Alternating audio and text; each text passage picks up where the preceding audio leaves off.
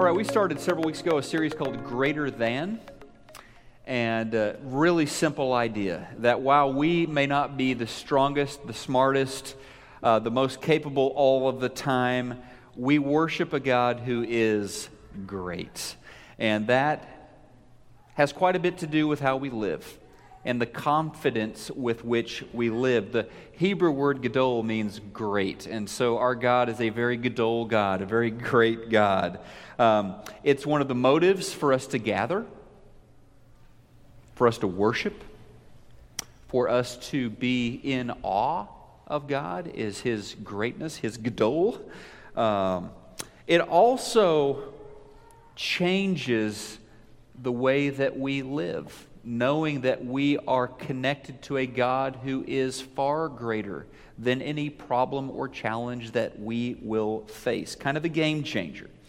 Um, as Paul said, I love this. This is one of my favorite New Testament passages. Second Corinthians chapter 4, Paul talks about how this affects the way that we live, especially when we have difficulties. We now have this light shining in our hearts. But we ourselves are like fragile clay jars containing this great treasure. This makes it clear that our great power is not from ourselves. And then Paul continues We are pressed on every side by troubles, but we are not crushed. We are perplexed, but not driven to despair. We are hunted down, but never abandoned by God. And then he finished, finishes by saying, We get knocked down, but we are not destroyed. So, Paul, there are no illusions here. Uh, he's not telling us everything is perfect for believers. If you're a disciple of Jesus, you know, no, he says, We get knocked down, we get pressed by troubles, but he says, because our great power is not from ourselves, but it's from God, we can get back up. And we can be more than conquerors. Paul really nails it. For believers, we struggle. We're like fragile clay jars. We'll encounter troubles, but we can overcome because our power comes from a great, great God. So, over the past few weeks, we've talked about what this means. What does it mean for God to be greater than my loneliness? For Him to be greater than my fears, greater than my sin, and today, greater than my bitterness. I read something this week that was um, interesting.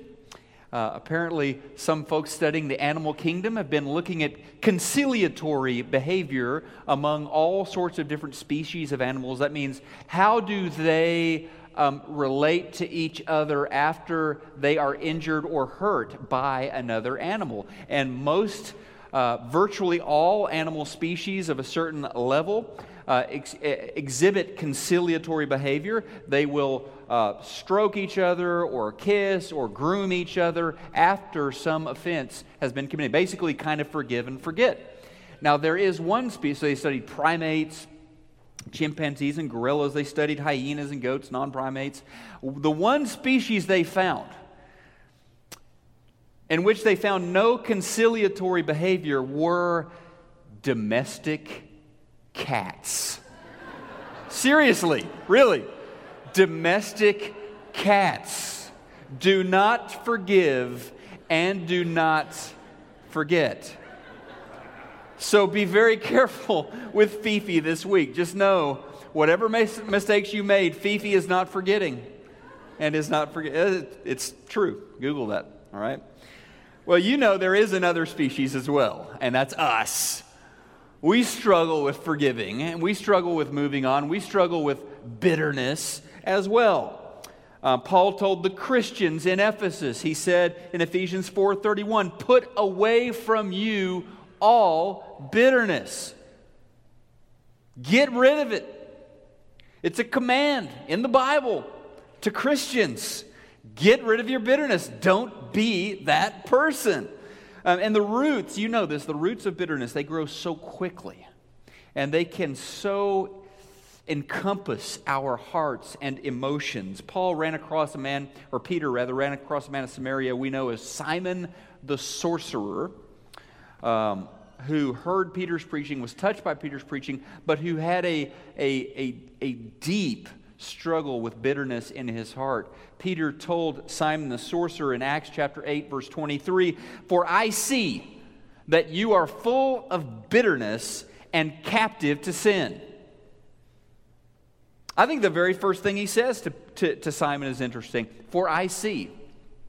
It is one of the emotions that you can actually see on the, on is it the physiognomy or the, or the, the countenance on the, on, on the face of a person. You can see, even if you don't know them, but maybe you see them in public or have some brief encounter. Some people are just bitter and they just wear it. Well, Peter looked at Simon. I see that Simon, I see that you are a bitter person. And then the other thing, you're a captive. It really does. It's one of those emotions that can actually imprison and, and captivate a, a person. It doesn't let go easily. Um, some folks seem to almost relish being bitter. Um, it seems to be kind of the air that they breathe. It seems to be that one emotion around which they order their lives, this low grade anger and resentment. And it reminds me of one of the Proverbs, Proverbs 27, verse 7. He who is full loathes honey, but to the hungry, even what is bitter tastes sweet. There are people who are emotionally full. They are so loved. They know that they are treasured by God. They know how deeply and, and powerfully the Lord esteems them. Their cup is full. And then there are people who are so grace starved so famished, so hungry, their spirit so empty that they crave even what is bitter. And they will feed upon that bitterness.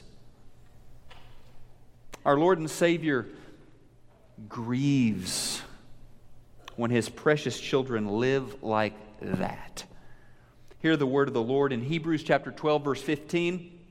See to it that no one misses out on the grace of God and that no bitter root comes to cause trouble and to defile many.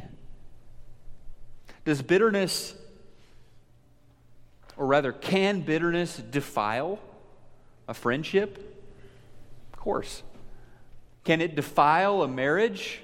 Can it defile a workplace when somebody at, at, at, your office is just bitter? Of course, you know that. I know that. Um, it defiles. When people possess this fortune of God's grace and love and they don't even know it, they feel poor, spiritually destitute orphaned by God. They don't know the reality of the riches we have in Christ, and so it can defile and hold them captive. But God is, is greater than that. 1 John chapter 3 verse 20. Listen to this one. 1 John 3 verse 20. It says this.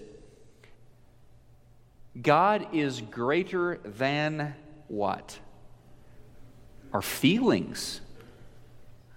God is great. You, you think, I, am a bitter person. I, there's no way out. No, there, God is greater than our feelings, and He knows everything. Every time you've been ripped off, every time you've been betrayed, every time you've been insulted, every offense, John says He knows it all, and He is greater than our emotions. And the word there, emotions, is cardias, heart.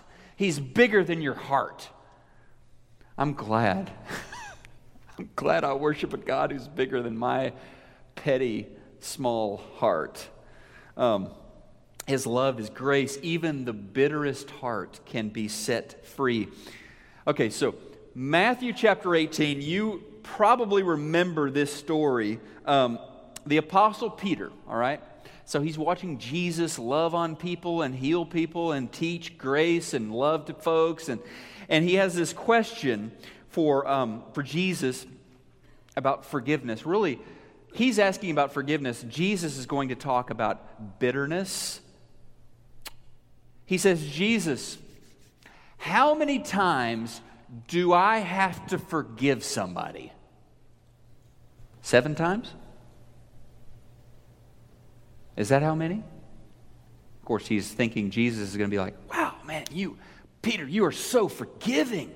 Seven times because the common understanding of the day, what the rabbis were going around saying was you only need to forgive somebody three times. Okay? According to the law. You forgive they, they sin against you, you forgive them. They sin again, you forgive them. They sin again, you forgive them. Fourth time, no need to forgive. So Peter asked Jesus seven times. He takes that number, he doubles it, and he tacks one on top for good measure. Is that how many times, Jesus? And instead of getting that pat on the back of, of Jesus saying, Man, Peter, you are such a gracious, wonderful, forgiving person, Jesus says, Try 70 times seven. 490 times. Try that on. And that's why I think this passage is not, it's about forgiveness. But I think it's more about bitterness. Forgiveness tends to be about one offense, one crime, one injustice, and encountering that. When you get up into 490, 500, you're talking about a certain kind of heart a certain kind of spirit. So it's about forgiveness. It's also about bitterness. It's about this kind of heart. And so Jesus, as he often does, is going to tell us a story about our hearts. Here goes Matthew chapter 18, verse, starting in verse 23. Here's the parable. Therefore, the kingdom of heaven can be compared to a king who decided to bring his accounts up to date with servants who had borrowed money from him. In the process, one of his debtors who was brought in owed him millions of dollars. He couldn't pay, so his master ordered that he be sold, along with his wife, his children, everything he owned, to pay the debt. But the man fell down before his master and begged him, Please be patient with me. I will pay it all. Then his master was filled with pity for him, and he released him, and he forgave his debt. But when the man left the king, he went to a fellow servant who owed him a few thousand bucks. He grabbed him by the throat and demanded payment. His fellow servant fell down before him and begged him for a little more time. Be patient with me. I'll, I'll, pay it back, he pleaded. But his creditor wouldn't wait. He had the man arrested and put in jail until the debt could be paid in full. When some of the other servants saw this, they were very upset. They went to the king and told him everything that had happened. Then the king called in the man he had forgiven and said, You evil servant, I forgave you that tremendous debt because you pleaded with me. Shouldn't you, that's the key verse right here, shouldn't you have mercy on your fellow servant just as I had mercy on you? Then the angry king sent the man to prison to be tortured until he paid his entire debt.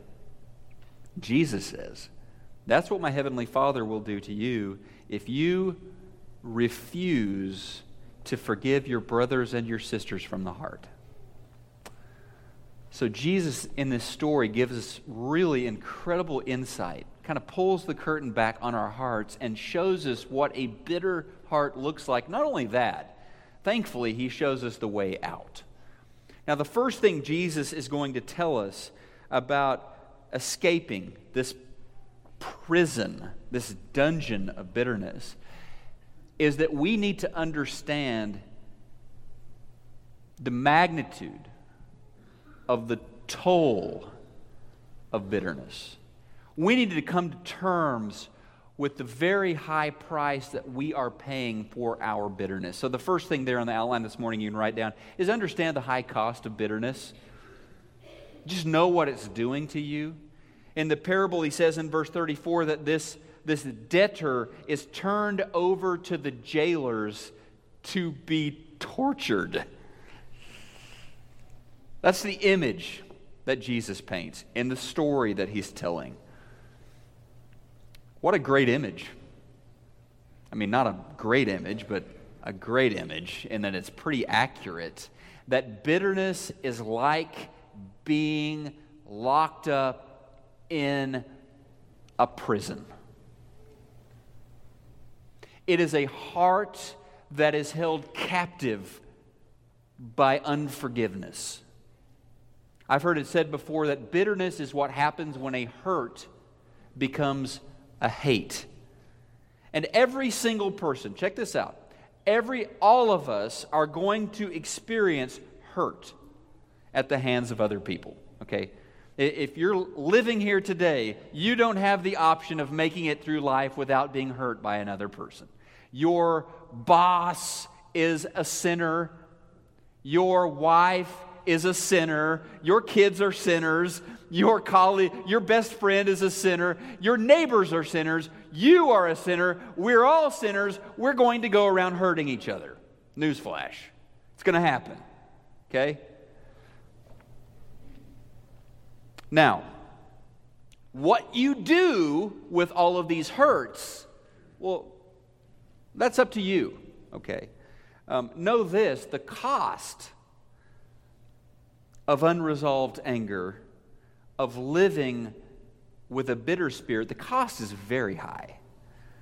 Um, I won't bore you with the medical research, but there's actually scientific research that's been done on the medical consequences of unforgiveness, of bitterness, of how it affects life expectancy, of how it makes people more susceptible to diseases, stuff like that. But basically, in this prison of bitterness, the individual has made a choice pain is going to be my lifestyle, okay? Um, even if good things happen, even if there are glimpses of joy in my life, the storyline of my life is that I'm a victim, that I hurt. And so they always seem to go back to that life theme that they have chosen. The phrase Jesus used in verse 34 is so powerful. The man had been turned over to the jailers to be tortured. That is a tortured existence, being a bitter person. Who are the jailers who torture the bitter person? The memories the memories of every hurt, of every betrayal, of every disappointment that they will not let go of. Those are the jailers. And so there is this high cost to our spirits if we are to live locked in the prison of resentment. And so understanding that, as painful as that may be, understanding that is the first step toward being set free. The next thing Jesus tells us is that is that being set free also involves cultivating a gracious spirit. A gracious spirit. Um, the kind of gracious, beautiful heart is illustrated by the master in the story that Jesus tells. Has the master or the king, has he been wronged? Yes, he's been wronged. This guy owes him millions of dollars and is missing payment after payment after payment. Finally comes in and says, I can't pay you. You're not going to get what you are owed by me. The master has been wronged.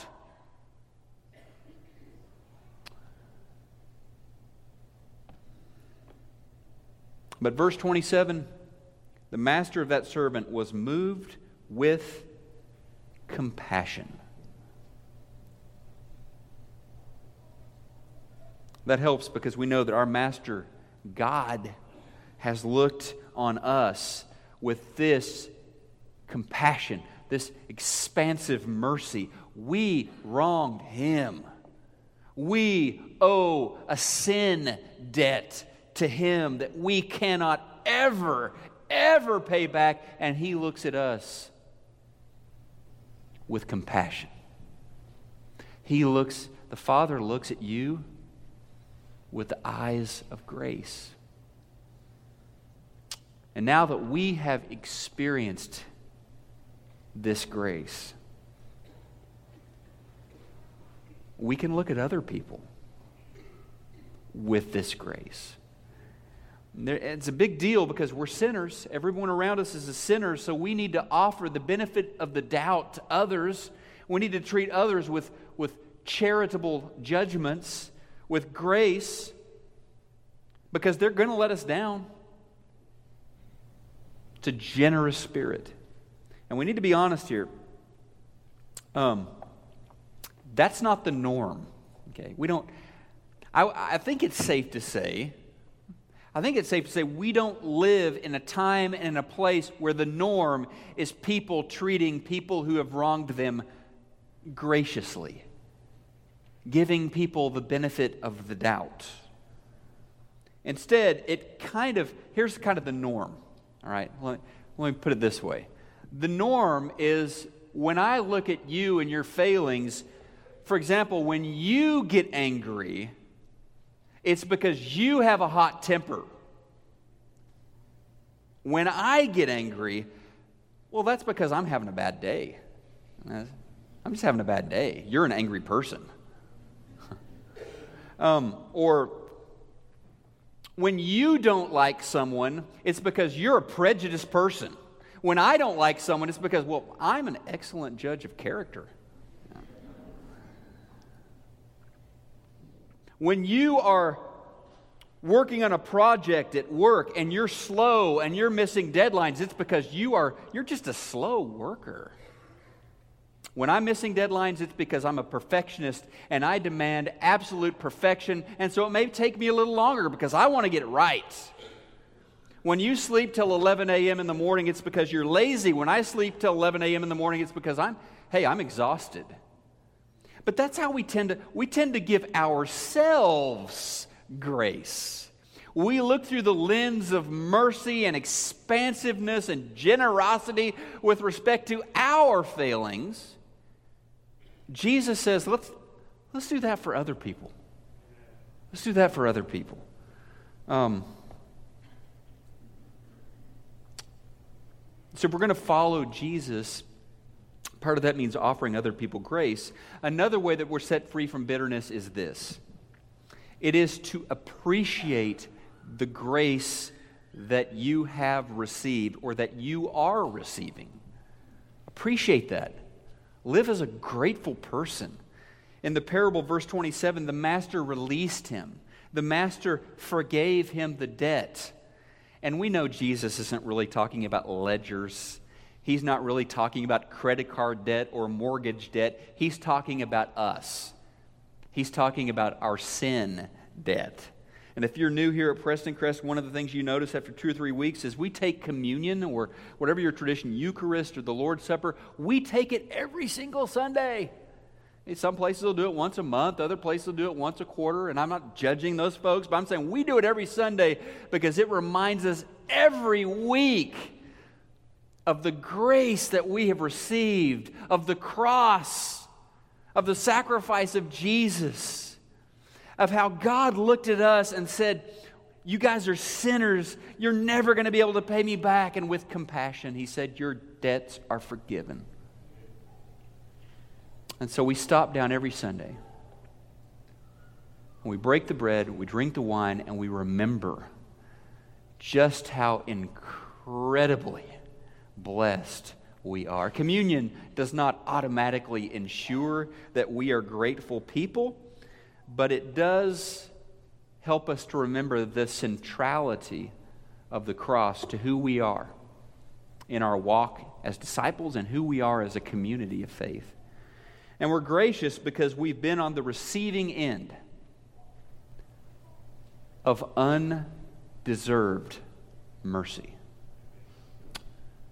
God's word says in Psalm 103, verse 12, As far as the east is from the west, so far has he removed our transgressions from us. Amen? Thank you, God. Thank you for removing my transgressions from me. So, so Jesus really gives us a number of ways that we can be set free from the prison of bitterness. We understand the cost. We cultivate a gracious spirit. We understand the, the enormity of the debt that has been forgiven us. And finally, he lets us know that we can let go and let God. Um, we can trust God to make things right. In the end of the story, the master makes things right. The master was angry and put the servant in prison to be punished. Justice is served. This servant is villainous. This servant is very upsetting to us. That he could be forgiven millions of dollars and then go out and grab this poor guy by the throat and have him tossed in prison for a fraction of that amount. And Jesus, in the end of the parable, says, That king's going to make that right. In the end, he's going to get what's coming to him. Justice will prevail. Now, here's the thing overcoming bitterness is an issue of faith. Do I believe that? Do I believe in God? Do I believe that God is just and good? Do I believe that God will be a fair judge? Will I trust him to do that? Or do I have to take matters into my do I have to hold on to those wrongs because I don't trust that? I got to settle the score.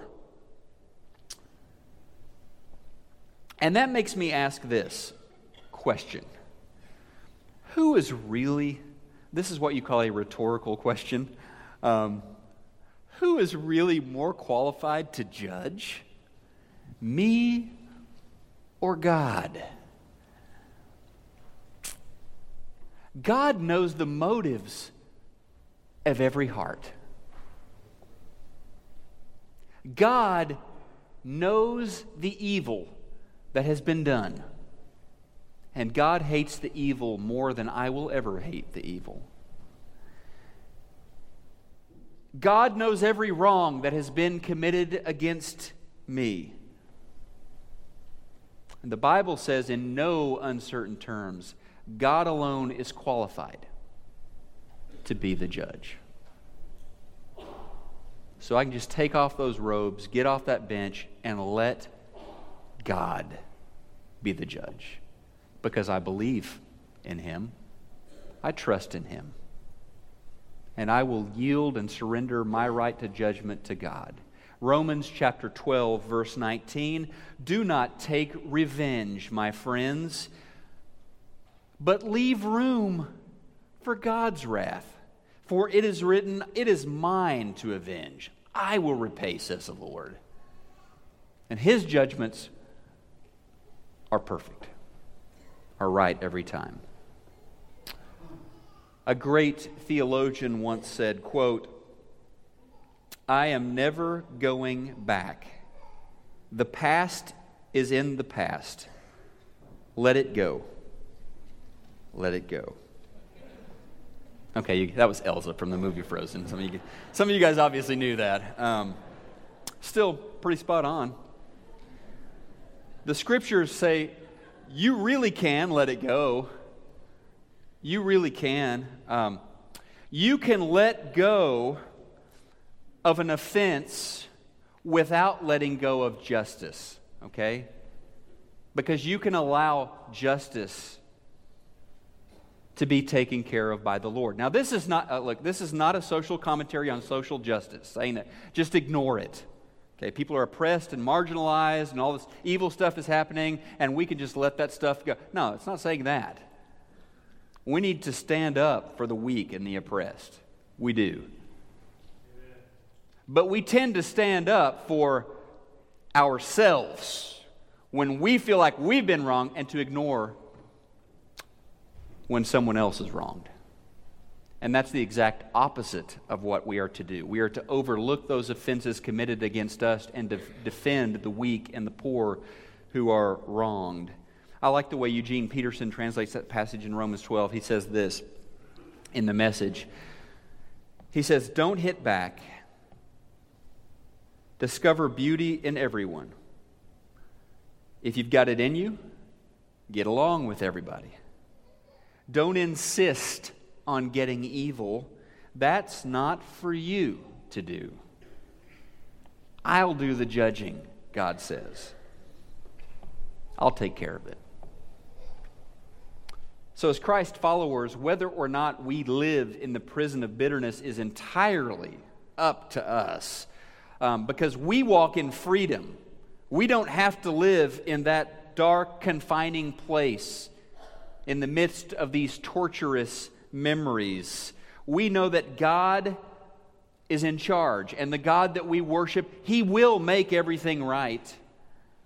Now, obviously, we are going to stand up for those who've been oppressed and those who are on the outside looking in. But carrying around bitterness because of personal wrongs that we've suffered, no, not an option for disciples. Not an option. Let go and let God. We believe that God is qualified to judge, that he will make things right. We also believe that God can take some pretty awful stuff that happens, some pretty wrong stuff that happens, and God can actually use that for his glory and for our good. We believe that. In fact, the symbol of our faith is a cross. Think about that. Jesus, the incarnation of God, Jesus who never sinned, Jesus, the one human being who had no sin debt with God, who loved everyone, even his enemies, Jesus is arrested. Jesus is put on trial, if you could call it that, in the middle of the night at, at the high priest's house. Jesus is then turned over to this Roman execution squad who kills him. You want to talk about injustice? You want to talk about evil being done against an innocent person? And God takes that moment, that singular moment of horrendous injustice and suffering, turns it on his head and says, this moment is going to be the most redemptive moment in the history of the world. This moment is your hope, is your forgiveness. God can take even injustice and pain. And because He is greater than anything that we face, he can turn it into something that brings him glory and that does good for us. Jesus hanging on the cross. Listen to how Peter describes how Jesus handled all of this. 1 Peter 2:23, he Jesus, he did not retaliate when he was insulted, nor threaten revenge when he suffered. He left his case in the hands of God who always judges fairly. Can you do that? Can you leave your case in the hands of God? Can you be set free from the prison of bitterness? The scriptures, I'm so grateful for this. The scriptures don't just point this accusatory finger and say, bitterness is wrong. Quit being a bitter person. That's a sin. The scriptures lovingly and gently show us the way out of that dungeon.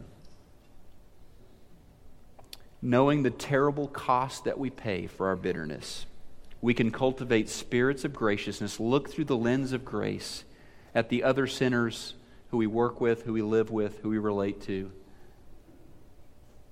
We can appreciate an overwhelming fullness of, of gratefulness and thanksgiving at the enormous debt that our Lord has forgiven us.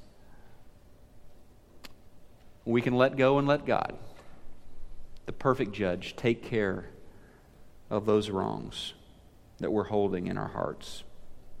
And this morning, it may be the case that you need to move out of this bondage to bitterness. You may be thinking, I hear what Jesus is saying, but I don't believe I can experience that. With all due respect, you can. You can experience freedom from that. As John told us earlier this morning, your God is greater than your emotions. Your God is greater than your heart. So, yeah, you, you can be free. Will you trust him? Will you believe that? Will you follow him out of that prison of bitterness? And if you've never received Jesus as your Lord, if you've never been if you've never been baptized into Jesus and worn that forgiveness for yourself, you can do that this morning. Maybe you just need to pray about someone or something that has happened that you're having trouble turning loose of, or maybe there's something else that's on your heart and you need the prayers of the family this morning, we would encourage you. Here's what we're going to do we're going to sing a little bit, and we would encourage you just to get together with somebody, be somebody sitting by you, somebody on the other side of the room, uh, a friend. It, just pray over that. Turn that over to God this morning.